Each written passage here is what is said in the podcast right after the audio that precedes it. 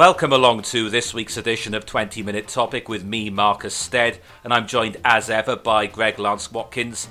And this is a very special edition, and we're going to give you a triple helping of 20 Minute Topic to celebrate the fact that at 11 pm last Friday night, the United Kingdom finally left the European Union at long last. So we're going to be talking about that. We're also going to update you on the situation with the coronavirus. We did a special midweek podcast about that um, just the other day, and things have become pretty damn serious with that. So Greg and I will be talking about that. And we'll also be talking about the appalling way veteran newsreader Alastair Stewart has been treated by his employers following some remarks he made on Twitter. Greg, we're recording this podcast not far off 1am on Saturday morning, the United Kingdom formally left the European Union just under two hours ago. I don't know how you're feeling this evening, or this morning as it is now, but what was going through my mind as 11 o'clock approached was the people I've known, some of the names we talked about last week, famous people I didn't know who didn't live to see this day, but all the activists I did know, many of whom have sadly not made it to early 2020, to the day we leave the European Union. I'd like to thank everyone who's done their bit. I've been a Eurosceptic campaigner since 1997. You have been against the project for far, far longer, as we discussed last week. I'd like to thank everybody, some now deceased, some my age, some a good bit older than me. And also, I've been quite inspired in the last few years by people younger than me. Some students, people who didn't go to university as well, who have all done their bit to make this day happen. How are you feeling right now that we have formally left the European Union? Well, having actively campaigned to leave the Europe, not to join, and subsequently to leave, I have never varied in that uh, since about 1960. Um, and it's exactly one hour and 50 minutes ago we left the European Union. Um, I'm really um, completely and utterly over the moon about it. I appreciate there's a lot of pitfalls and problems ahead. I know uh, that they will be forced to try and make deals by compromising things we want. However, of all the politicians in to, to be in office potentially of the assorted mostly rubbish that we've had in parliament for the last 50 years i actually have more faith in boris's ability um, than almost anybody else i'd quite like boris to have been in a team with people like norman tebbit hmm. and a few others that I think we could rely on. Mm. However, he has a bit of a reputation for being, um, shall we say, a political and journalistic white boy, uh, for cutting corners, uh, for being lazy, for uh, not having an eye for detail. Uh, but let's face it, since he has been Prime Minister, I don't think you can make any of those accusations against him. I have I think... been saying for many years, and there's writings, archive writings of mine available on the internet about Boris Johnson's character flaws, which are along the lines of what you've just outlined there. And we, you and I discussed on a 20 minute topic podcast round about the time he became Prime Minister that he needed people around him to make up for his own character flaws um, his lack of attention to detail. And as um, you mentioned Norman Tebbit, and I'm glad you did, because um, when Boris Johnson became editor of The Spectator magazine, the board of The Spectator at the time, uh, the board who were above him, who Boris Johnson answered to, Norman Tebbit was on that board. And he said that um, Boris Johnson deserved a lot of credit at The Spectator for um, stabilizing it after a difficult period. He was a man of great wit, intellect, and a skilled writer and a skilled editor. Norman had questioned whether he had the skills to be prime minister. Now, to be fair to Norman, yes, I appreciate the work he does on the Telegraph Online. He's a, still a great writer there, but Norman is now 88 years of age. He's had health problems in the last few years, though he is sprightly for his age. He's had to give up shooting. Um, he, he, one of his big hobbies in life is um, shooting uh, birds out of the sky and then cooking them He cooks everything he shoots. His old age has caught up with him in that sense. I gather he's got enough on his plate in other ways as well. So maybe Norman, best will in the world, yes, turned him to advice, but maybe we have to be realistic about what he can offer at his age. But I do agree with you that Boris Johnson needs the right sort of people around him at the moment. But somebody um, somebody tweeted me earlier this evening um, asking, "How are you more free now than you were prior to eleven o'clock on Friday evening?" I've got a way I'd like to answer that, but how would you answer that? Oh, quite simple. Um, it's not about freedom as such, it's about freedom of choice. Uh, I'm not bound by the choices of a collection of unelected bureaucrats who are pandering uh, to a dream they have for a rather crazy social experiment um, of uh, one size fits all and trying to appease 28 completely different nations as if it was the United States of Europe. Yeah, and what different... this is really all about is that I wonder why people hold the opinions they have. Why do people think the things that they do? And I find that a lot of people who have been at their most bitter and vitriolic in the last few years are what I would call the middle class intellectual remainers. And I ask myself, why are they so keen on this project? And I think it's because they want the world t- to think that they are cosmopolitan and internationalist in outlook. Now, I do consider myself internationalist in outlook. As I have put on Twitter in the last few hours, I eat a lot of Italian food. I am a great lover of European music, from classical to rock to dance music. I find the history of European countries and the architecture of European countries fascinating. I believe that when difficulties arise between nations, it is better to sit round a table and, co- and discuss it and try and find a way through rather than go around shooting and bombing each other. I believe there are certain areas where it is just basic common sense to work closely together. However, what I do not believe in is a political union where there is corruption, where there is a lack of democracy, where I cannot remove those who make decisions that affect my life, and where I am entangled in a legal system that is very different to my country's own legal system, where we do not have control over our borders, we do not have the freedom to form trade deals with the wider world, we do not have the freedom to have a truly independent British foreign policy. That is what Brexit means to me, being freed from those shackles. I think you're you're right there, except um, you mentioned shooting and bombing each other. Let's face it, the, the CRS in France um, are beating the bejesus out of their population for having the temerity to want to peacefully protest. Right, I'm going to stop you. There. I'm going to stop you there because a lot of people. I know what you're talking about, but a lot of people won't. And now I, I'm going to explain a little bit about what you're going to say there. So forgive me for this, but I think it's important. For every single weekend, for the best part of two years now, there have been violent protests in Paris. The the name we're looking for is Gilets de Jeunes, isn't it? And Gilets jaunes. Yeah, okay. Gilets jaunes, you got it. They are confronting, and these are people who are unhappy with various aspects of life in France, the Macron government, people in industry who are not happy. There's all sorts of. It's a coalition of protesters, and they are having these protests uh, around the Champs Elysees in Paris, and people have lost eyes, people have lost limbs in confrontations with the police, and yet we are hearing about what's going on in Hong Kong on our news bulletins on the BBC and ITV and Channel 4 and everywhere else. And yet, an hour and a half away from us on the Eurostar, somewhere we can all easily get to, even if for a day trip these days. They are not reporting on these protests, and you have to ask why. I might add that this is occurring in every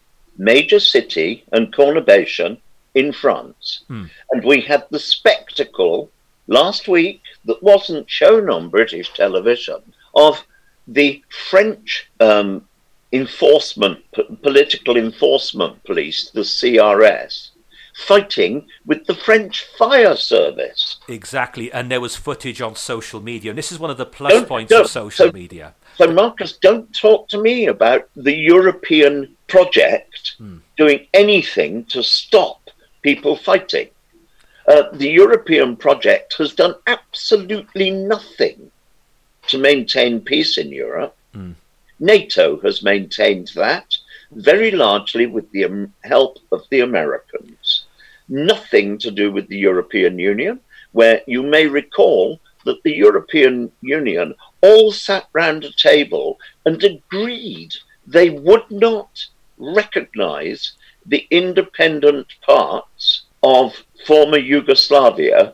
And within one week, the Germans had recognized Croatia because they do what they like. But there's an element of what you just said about the firefighters taking on the police in those protests in Paris.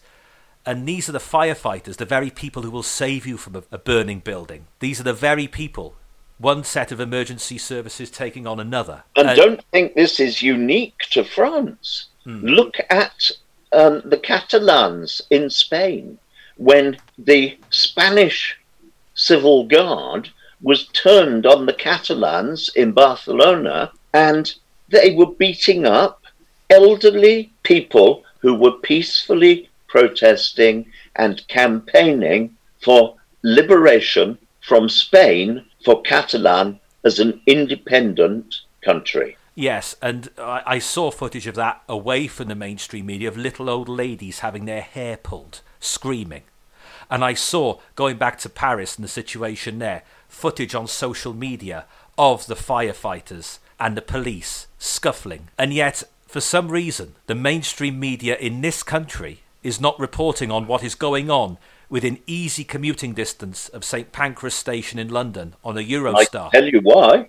Quite simply, the mainstream media is made up of the woke brigade with a positive and decisive bias, almost without exception, in favour of the European Union and Britain being a member of it because they receive immense subsidies from our taxes via Europe, and they are receiving travel subsidies.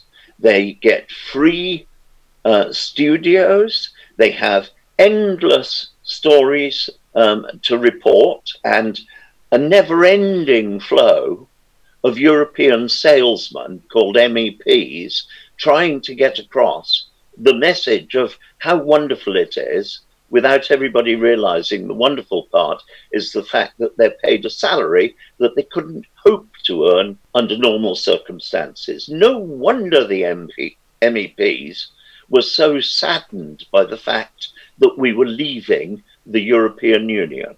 Well, this brings me on now to what we've seen this evening on mainstream British television. I was flicking between um, BBC, ITV, and Sky News over the course of the evening, both immediately before and immediately after 11 o'clock, and I ended up settling on RT UK. Um, which is um, RT stands for Russia Today, but um, they've expanded their London based operations rather a lot in the last few years. And I'll come on to RT UK in a minute because they were light years ahead of the other broadcasters. But what we saw on BBC News was this sort of mournful tone taken where they kept crossing to uh, Edinburgh and they were saying, oh, this is a very sad night for Scotland. And um, then they were crossing to Laura Kuenssberg, who was saying, oh, there's a lot of work still to be done. Indeed, there is a lot of work still to be done, but she took a very mournful tone. Um, and then you had Katya Adler in Brussels telling us what a sad night it was in Brussels you would never guess that this isn't some uh, this isn't something that people didn't want. This is something people voted for in the 2016 referendum. They voted for it again in the 2017 general election, and they voted for it again in the 2019 general election last just well just over a month ago before Christmas when Boris Johnson's Conservatives were returned with a majority of 80. Then I switched over to ITV and we had Tom Bradby and his guest Alastair Campbell Alastair Campbell has never been elected by anybody ever. and yet he was uh, allowed to, to rant and rant because he, he rants a lot, Alastair Campbell. He's got quite an unpleasant manner. He was ranting and ranting, barely without interruption at all, saying what a terrible disaster this was and how uh, th- th- this paradigm of virtue and truth. This is the guy, by the way, and I'm aware we've got quite a lot of younger listeners who might not understand this. This was the guy that peddled the lie about weapons of mass destruction in Iraq, which did not exist back in 2003 he lied and he's daring to accuse Brexit campaigners of lying? Come on. So then I switched over to Sky News. They had a newspaper review. Both newspaper reviewers, as Iain Dale rightly pointed out, both newspaper reviewers were Remain supporters. Iain Dale then got into a Twitter spat with um, the senior Sky presenter Adam Boulton. Now, Sky News used to be, up until about five years ago, a viable alternative to the bias of the BBC. Nowadays, it's practically a clone of the BBC. So that was my experience of switching between channels this evening. Yeah, I agree with you. But on the other hand, I note with interest, although you live in virtually central Cardiff, um, and I, both of us have been campaigners for many years, uh, myself rather longer because I've been around rather longer, campaigners for parting company with the European project, mm. and yet neither of us went out celebrating the fact that ambitions that we've had, in my case, for 60 years have been fulfilled tonight. Mm. It was no call to go out and celebrate with friends because I knew that if I did, during the course of the evening, some toxic little twat will come up telling me what a disaster it was. Yep. Yeah, and you know, you are right. I can live without it. I just don't need it. Well, you are right, and inevitably, all these people have come out to play on Twitter. Uh, in in the last few hours. In fact, for the mo- most of the day. But I also know if I went, uh, I, I had one opportunity to go to London. Somebody suggested I go to something now. I didn't want to know. I think there was something else going on in Cardiff. But I just know, having been in this game since 1997 that the Eurosceptic movement has its share of pretty toxic characters within it. There are certain people I've met along the way who I just do not wish to rub shoulders with. And by that I mean people who are affiliated to Nigel Farage, I wouldn't want to know. Um, some of the loopier elements I met through UKIP. Um, so I'm, I'm actually quite content because I sat this evening and I was thinking about myself and you know at 36 I, have got well hopefully more than half my life ahead of me though you never know. But uh, i'm thinking about people younger than me um, people many many friends of mine an increasing number of friends of mine are having children now. Uh, and the sort of country we can build as a result of this. Interestingly i have um, given independent talks lasting for three hours or so on how the European Union works, its history.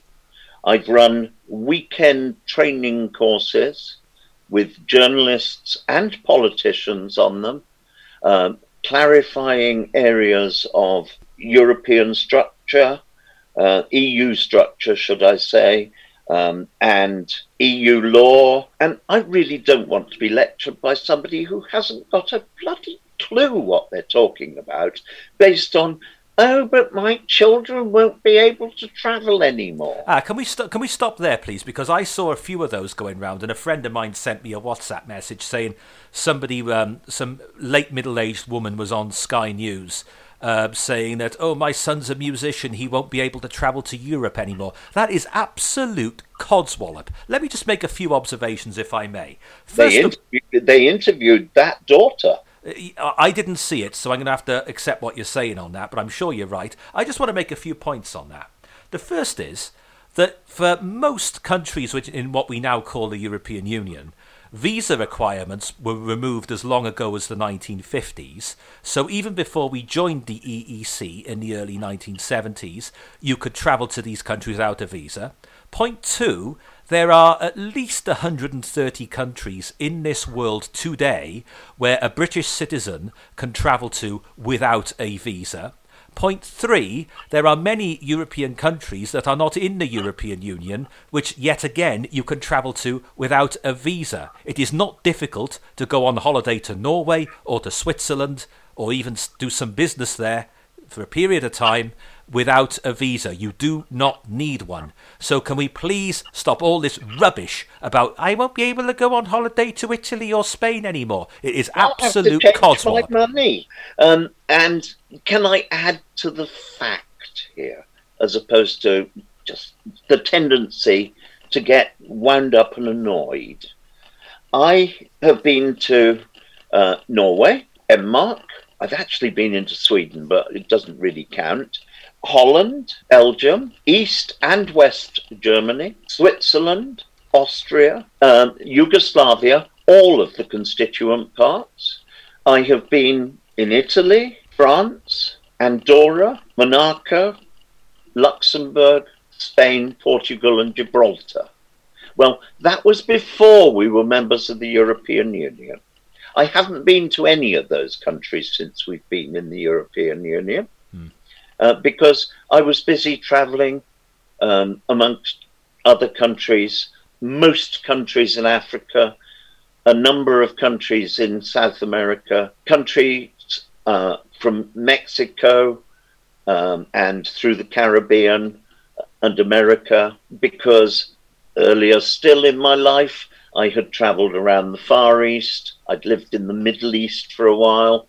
Um, so I've clocked up somewhere over 60 countries that I've lived in, worked in, or visited for a period of more than a couple of weeks holiday. Hmm. And none of those countries have I visited other than with a British blue passport. None of those countries in Europe have I visited since we've been in the EU, and I have never had a problem in any of those countries, including Poland, Russia, and Czechoslovakia.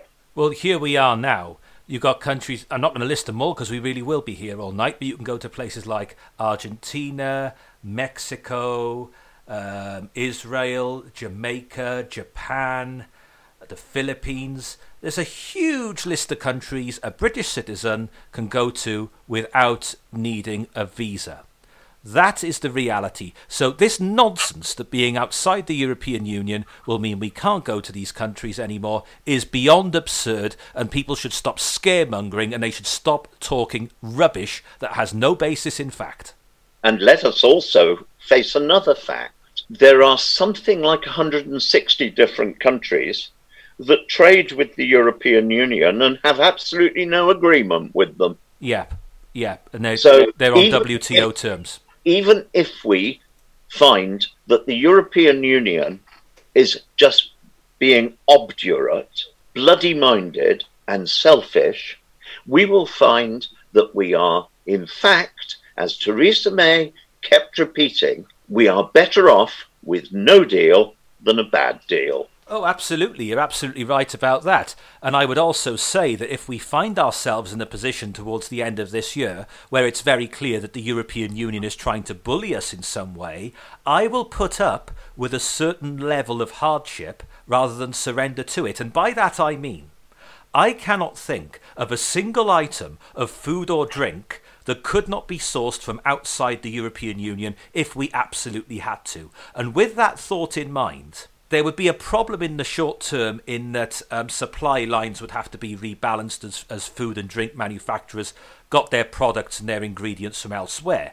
But they could sort that out within a matter of months. Your oranges from the from the Caribbean or wherever, rather than from Spain. It wouldn't take long to reposition um, your supply lines. And if that means I have to go a few months without oranges on the supermarket shelves, I will put up with that rather than give in to bullying. So that's something to bear in mind. But to go back to where I was a moment ago, and this is an important point, you and I have both been qu- quite critical of the uh, the mainstream media so far in this podcast. I want to pay tribute to the effort that RT UK made with their special Brexit coverage this evening, and I want to pay tribute to Bill Dodd, their anchorman, Kate Partridge, who was chairing the sofa discussions, Shadia Edwards Dashti, their political correspondent, I know what Shadia's politics are, and I disagree with her politics, but to her credit, she does a tremendous job of being genuinely impartial when she is at work.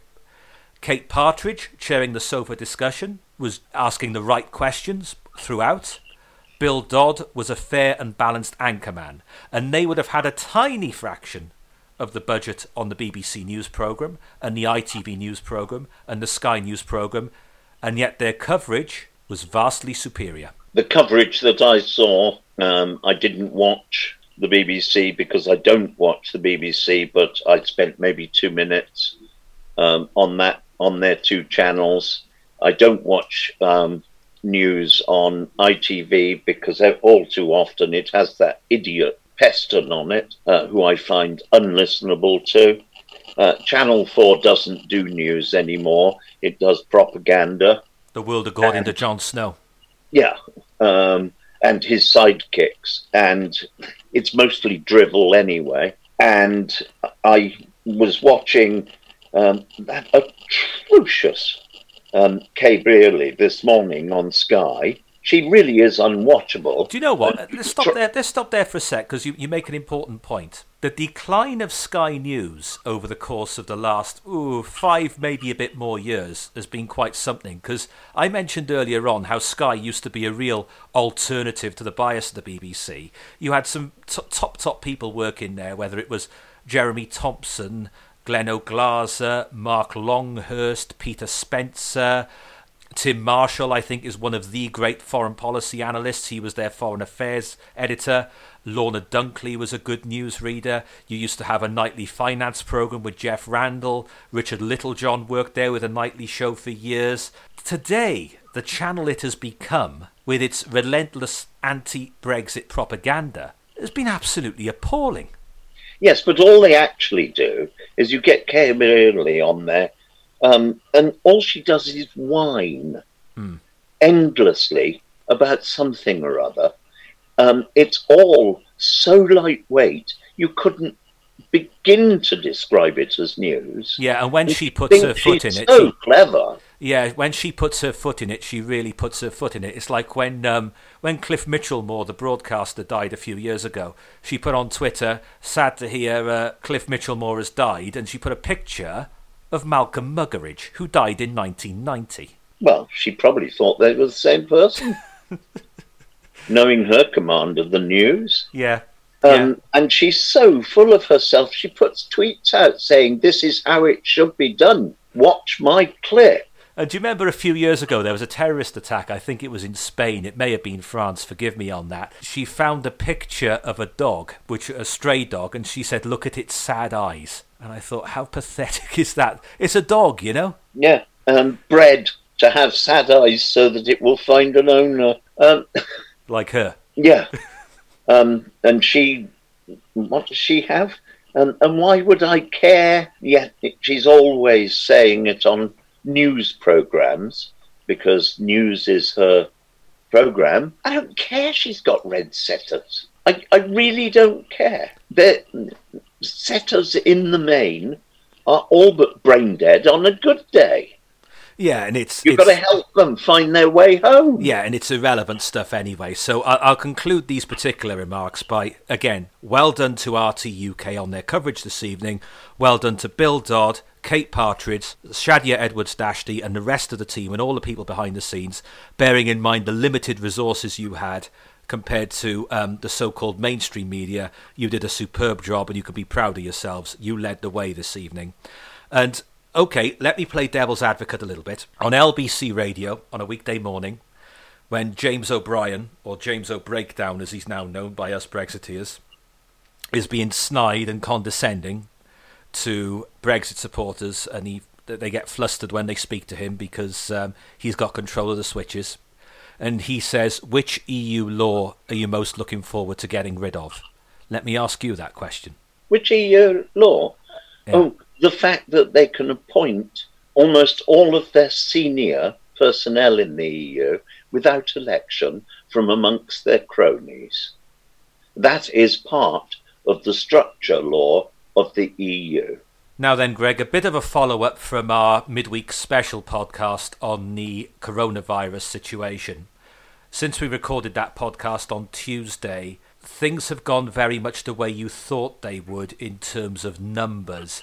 Can you tell us exactly where we are at this moment in time, very early on Saturday morning? I hate to say it, worse than I had expected at this stage, hmm. in that this morning the figures were about 9,000 cases. Now we have 11,948 cases, of which, and I'm flicking between charts here, uh, 11,791 are in China, where there have been 259 deaths. There have been no deaths anywhere else in the world yet. However, I think it's inevitable there will be deaths. Uh, so we are now sitting on, uh, to do a rundown, if I may, uh, 11,791 cases in China, 19 in Thailand, 17 in Japan, 16 in Singapore, 13 in Hong Kong, 11 in South Korea, 10 in Taiwan, 9 in Australia, 8 in Malaysia, 7 in the United States, Germany, and Macau, 6 in France, 5 in Vietnam, 4 in the United Arab Emirates and Canada, 2 in the United Kingdom, Russia, and Italy, and 1 in India, Finland, Sweden, Sri Lanka, and Cambodia. That is the sum total tonight, uh, early hours of the morning, 1.30 on Saturday. Do we know how many of these people who have sadly died are elderly people or people with weak immune systems, or is this a strain of flu that healthy people who would normally fight it off are not being able to do so this time?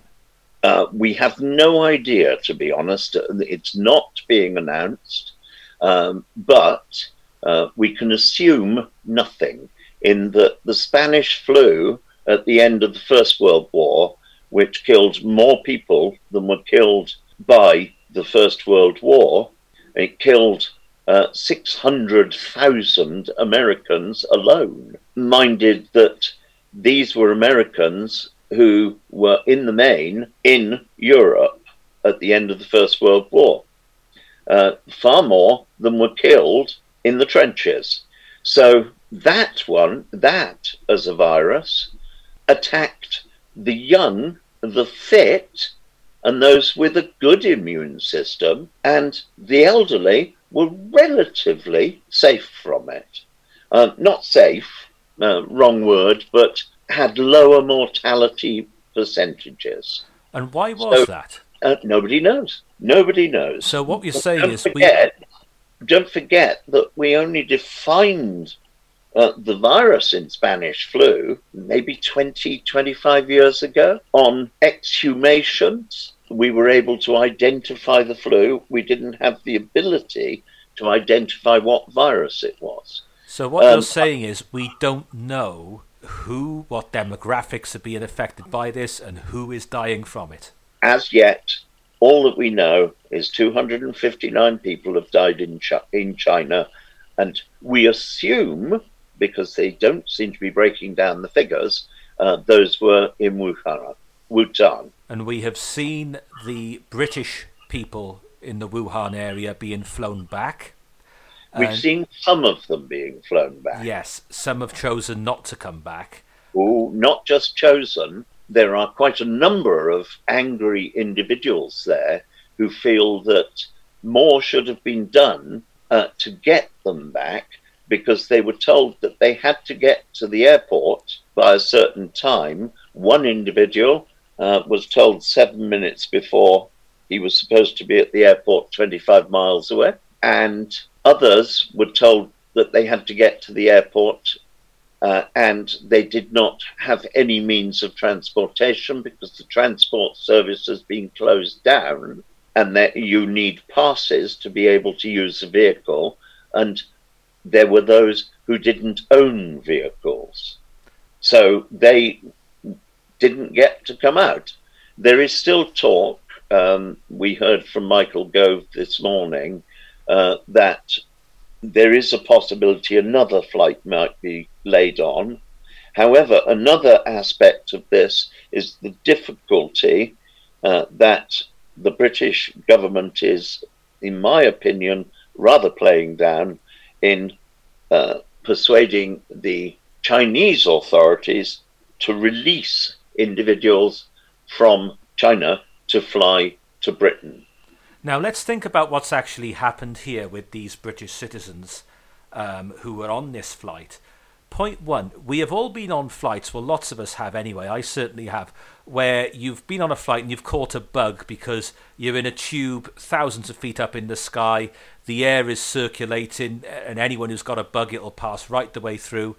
Is putting that number of people in a, what is effectively a small container in a, uh, confined into a small space for all those hours with air being recycled time and time again with this deadly virus going round is that really a good idea i suppose it's better than staying in a town where there is there is the okay outside possibility that treatment might break down and uh, you could find yourself the wrong side of treatment because you're not Chinese in uh, a town, a city of 11 million Chinese, uh, minded that um, racism in uh, China is rife when you think that there are some 2 million Muslims in prison camps uh, because of their religion. Um, I don't think we have any right to have any faith in the service British citizens or any other foreigners uh, might receive. Yeah. I'm so sure what you're saying then, therefore, is that is that bringing them bringing them back was the least worst option in effect. And then upon landing, they were taken from the RAF base. I think it was RAF Brize Norton, wasn't it? It and, was Brize Norton. Yeah, and they were taken from there in four coaches. They from the, the company Horseman Coaches. So four Horseman coaches. Make your own jokes by all means. They were taken from there to Arrowe Park Hospital in Wirral, where they will stay for the next 14 days quarantined. And by the way, I believe this also includes the coach drivers, where they will stay for the next 14 days in what was student accommodation, um, surplus student accommodation, halls if you like, quite comfortable conditions. It won't be uncomfortable for them, but they will not be allowed to leave there for the next 14 days. Do you think this response has been the right response? And add to that, if you will, please.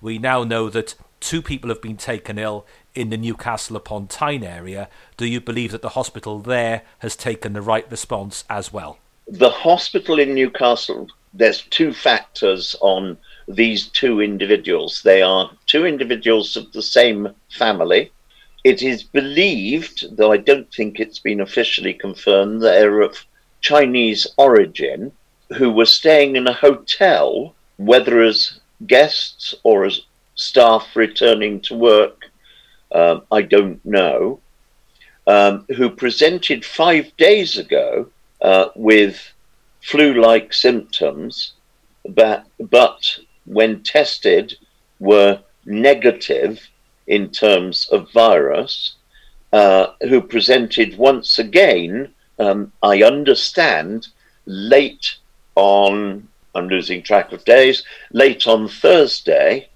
and presented with the same symptoms but worse. And now it was possible to prove that they had the virus. And so they have been held uh, in on the top floor, which is the isolation ward of the hospital in uh, Newcastle, and I understand that is designed as an isolation uh, ward, and that would probably mean with negative air pressure for security reasons and highly trained staff. However, I heard, uh, but not very well clarified that the hotel itself, where they were staying, has always also been put on some sort of lockdown, uh, just in case in the at least five days uh, between the first report of their illness and the second report, uh, they have been um, contagious and potential for spreading the vaccine amongst those they met with, in the hotel. Uh, so there is some concern that that could turn into being rather worse than it looks on first sight. Yes, uh, yes I, I, think where we, right I, I, I think where we are now is based on what you said when, we spoke earlier in the week it's been a little worse than you thought it was going to be, but we're by no means encouraging any alarm or panic. I think things will be clearer still in the days ahead. But to give some perspective on this as well, people, as people know, one of the ways I make my living is through covering snooker and the China Open snooker tournament, which is due to begin in late March and continue into early April, has already been postponed. That will not take place. So they're even looking that far ahead already, expecting this quarantine to continue for some considerable time. We are playing the long game here. That much is clear, I think. I think uh, to add to uh, that factor, British Airways have cancelled all flights to China until the end of February. Mm. They are taking this very seriously, uh, which leads me to believe that not only do we know that this is a worse outbreak than the SARS outbreak um, of 2003, and I say worse, it is worse at this stage of the outbreak because SARS uh, killed 747, I think it was, in 2003, and uh, MERS, uh, Middle East Respiratory Syndrome, killed 830 something uh, in 2012. However, at this stage in the outbreak, 259 is notably more than in either of those outbreaks, and 11,700 91 in China alone uh, is uh, much higher than one would have hoped. Plus, they were period and with SARS and MERS. Uh, I believe that the incubation period was consider- considerably shorter than that of the present outbreak, Novel, uh, which is merely a mutation of the coronavirus, which has a uh, an incubation period of between 12 and 14 days. And that really is the big problem, isn't it? That you can be walking around leading your life perfectly normally for 12, 14 days, and then you begin to fall ill. And then, even if you do begin to fall ill, is this just a bad cold or a dose of flu, or is it something far more serious?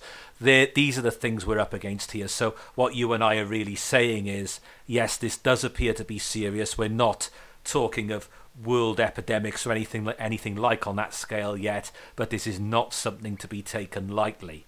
So, that's this where... is not something to panic about, but only an idiot wouldn't take a pragmatic overview of the potential.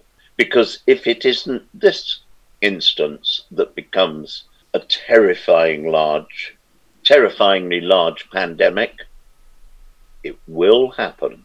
Yes, because the history of the world suggests that, in terms of timescales in between large pandemics, we're long overdue one.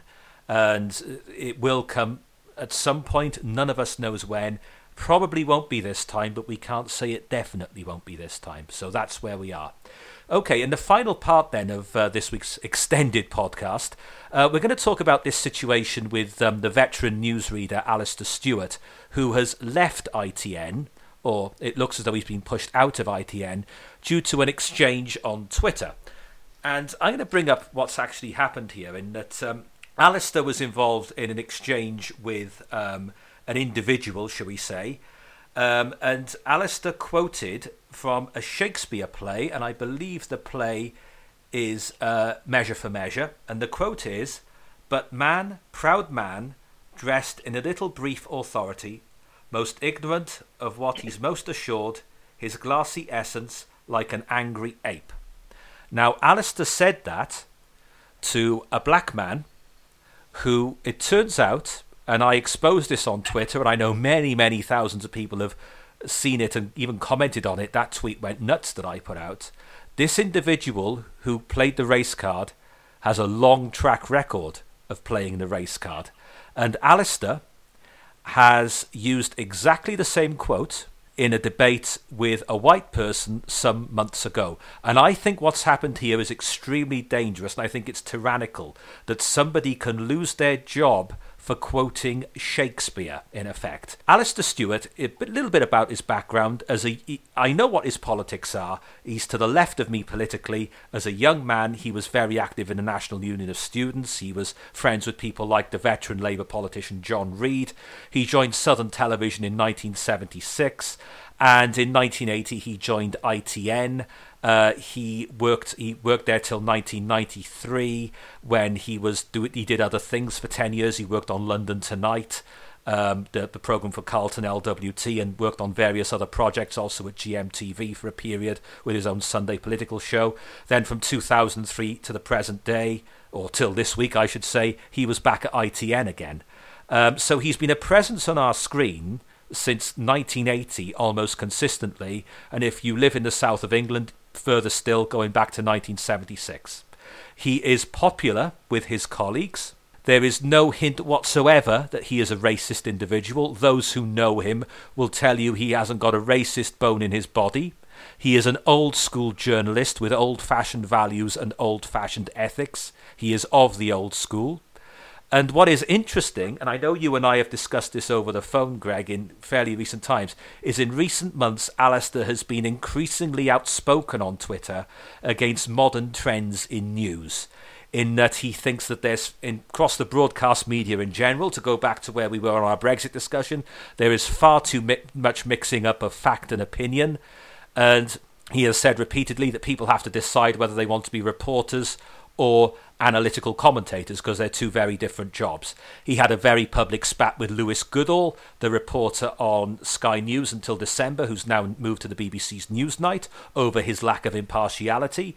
And Alastair, we know he likes a drink. He's a pretty much a chain smoker, Alastair. He also, we know his drinking has got him into trouble historically. We know all about that. That's well documented. I'm not here to talk about that. But he, it's clear that he's gone on Twitter late at night quite often. And in recent months, he seems outspoken and somewhat irritated by uh, modern trends in, in news. And to me, his ethics and his values are way ahead of certain other people who work at ITN these days. And I think they have made a grotesque mistake in getting rid of him. I also believe they were looking for an excuse to get rid of him. Because if you can lose your job for quoting Shakespeare, I think we really are in tyrannical times. I would agree with you. But firstly, I think a reassurance is needed for everybody at this stage, particularly whoever holds the royalties and copyright on Richard Burton's recordings. Marcus is no challenge. um, but, but uh, on a more serious note, I really can't stand these revolting little individuals who are so racist that they hide behind their various technicolors to claim the moral high ground by finding ways to invent racism in others. Have they not looked in the mirror? It is they who are the racists.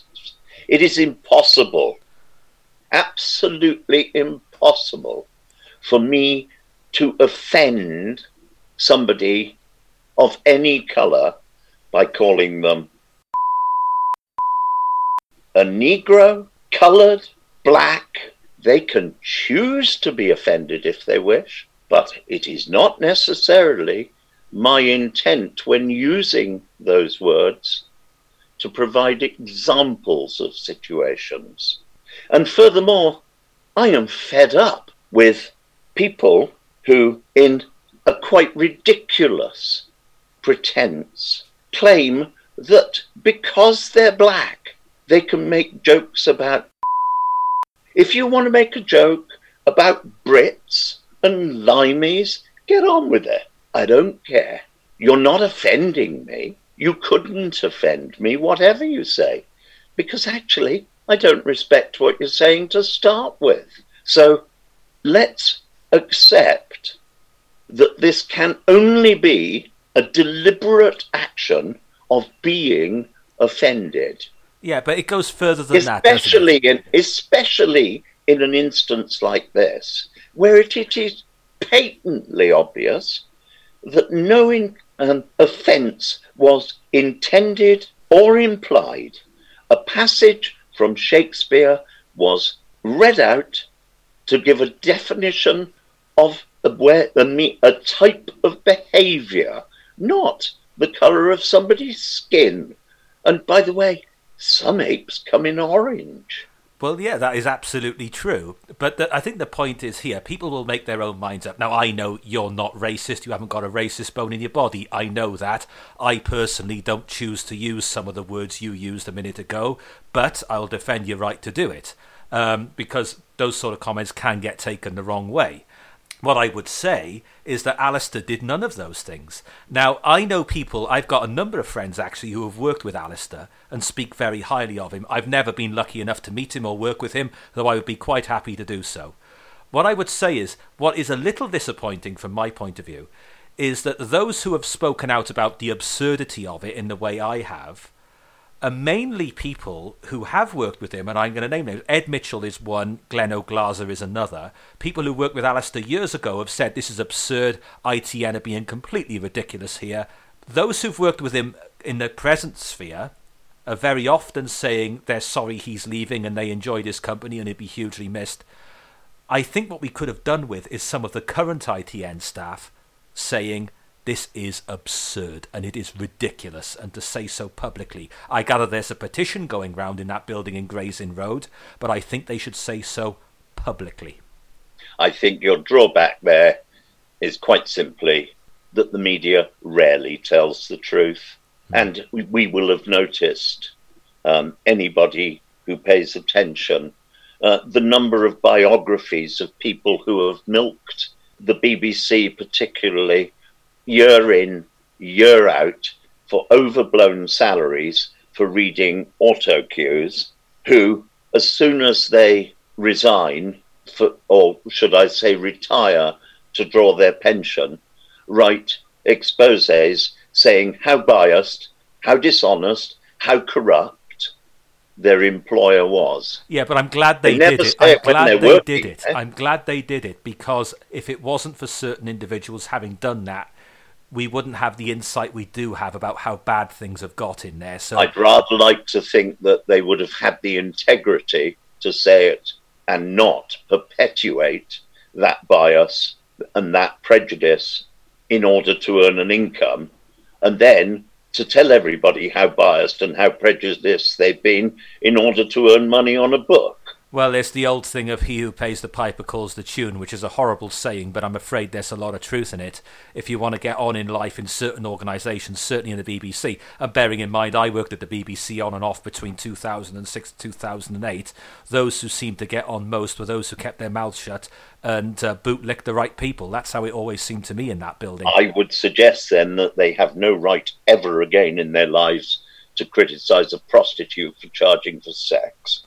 Well, that's one way of putting it. But looking at where we are with this situation now. they prostituted their ability. Well, yeah, they, they have, no doubt about that. But looking at where they where we are now with Alastair Stewart, um, he was cut down to a part time contract about three or four years ago, round about the time Mark Austin was demoted from News at 10 and to make way for Tom Bradby with his very different presenting style, full of little asides and I don't know about you type comments and stroking his chin when they cut back to the studio at the end of sad stories. Whereas Alastair Stewart, he was he was cut back at the age of about sixty five. He's what sixty eight now, I think he is. Now, whether that was an age thing or whether that was because his values and his journalistic standards are old fashioned, and when he has conducted interview programs and election night programs and debate programs. He has always been straight down the line impartial. You would never guess in a million years what his views are because he's genuinely fair. And when he's reading the news, he just sticks to facts rather than his opinions. that sort of journalism has gone badly out of fashion. You combine that with his outspokenness on Twitter in recent months, and he has been outspoken, no doubt about it. I think they were looking for an excuse to get rid of him, and I think there are dark forces at work here. Uh, I don't think that's the only place where there are dark forces at work. I note, uh, much as I repudiate the manner in which she makes many of her comments, I have yet to find a single one of her comments that isn't fundamentally true. Yet Katie Hopkins has been removed from Twitter. Hang on, can we can we, get, can we make that clear? She still has a Twitter account. Many of her tweets have been deleted. She's not using it. Hang on, no, I'm going to finish this point. Many of her tweets have been removed, and at this moment in time, she cannot access her account. Correct. And at the same time, George Galloway is being investigated for telling the truth. Mm. Uh, inconvenient truths, frequently. Uncomfortable truths, often. But he is A, stating the truth, B, stating his opinion, and C, what happened to freedom of speech? Well, George Galloway is an acquaintance of mine, as you know, and um, I had an exchange of messages with him earlier in the week, actually. And I think what it is here is there's been a, a, lobbying of some pretty extreme characters on a number of issues have been trying to get George Galloway shut down for some time. Now, people can debate as much as they like with Katie Hopkins, with George Galloway, with me, with you, with anybody else, with Alastair Stewart even. But I think when we are shutting people down on Twitter on the basis of a meeting Rachel Riley had with somebody senior in Twitter in this country during the week, I think we are well on our way to tyranny. And to balance that up, George Galloway hasn't broken the law, neither has Katie Hopkins. There are people who do break the law on Twitter with threats, abuse, violent language, who get to keep their accounts active. And I mean people who do these disgusting threats, including to George Galloway in the last week, and I'm Scott, talking about Scottish nationalists here, from behind pseudonyms, and Twitter does nothing. They have threatened George Galloway. They have threatened his wife, who is pregnant at the moment. They have threatened his children. He has got the police involved, and yet Twitter does nothing, and that is a disgrace. And when it comes to complaining about racism, if you're white, about incitement and the like, approach or about obscenity on the internet, the police are about as much use as a soup sandwich. I know. You're talking to me here. yes, I know. They cannot be trusted, they cannot be relied on, and they can play a long game of keep on kicking the can down the road so that they never actually have to do their job. And we saw that, and we saw it very clearly uh, when it came to the Pakistani and Kashmiri Muslim grooming gangs who are believed to have raped somewhere in the region, systematically, somewhere in the region, of 19,000 young girls. Yet the police, the politicians, and the social workers have done next best to nothing about it because they're frightened of upsetting that community. Katie a... Hopkins hmm. has been kicked off, effectively kicked off Twitter for making just that point. So I rather hope, since you're hosting this podcast, that you won't be kicked off the internet oh, for telling the truth. As George Galloway said in his excellent monologue, which uh, was part of his program on RT, um, he said, Even if you kill me, you will not shut me up because there's my children after me who will continue. And I know they're not going to shut George up, they're not going to shut me up, and they're not going to shut you up. So we'll end on that note. And I'd finally just like to end with a point here. I wish Alastair Stewart all the very best. I think we will hear his voice again on the radio because I think he will be back on doing radio work before too much longer. I'd put money on that if I could, actually. And if there is anything any of us can do to support him, I'm more than happy to do so because he has been treated appallingly and it is tyrannical what has happened to him this last May week. I add to that? Much as I disagree with Katie Hopkins on a number of items, I totally endorse her right to freedom of speech. within as long as there's, as I say, no threats to anybody's safety and there's no breaking of laws. Um, I, as I said to George Galloway in my exchange with him uh, the other day, uh, sometimes I agree with him, sometimes I don't, but I'll certainly defend his right to say these things. And if you if you will not defend other people's rights to express opinions in a lawful way, then don't be surprised if there is nobody left to defend you when the mob comes after you. Uh, do bear in mind, and I do apologise to those who are listening, it's obviously a challenging night for Marcus. First, he challenges Richard Burton with his Shakespearean quote, and now he's challenging Voltaire. What is the time? Getting late. Two minutes past two. Let, let's sign off there. Thank you very much for listening. My thanks to Greg as always. And we'll see you again next week. Goodness knows what we're going to talk about. Hope you've enjoyed this bumper edition. See you then.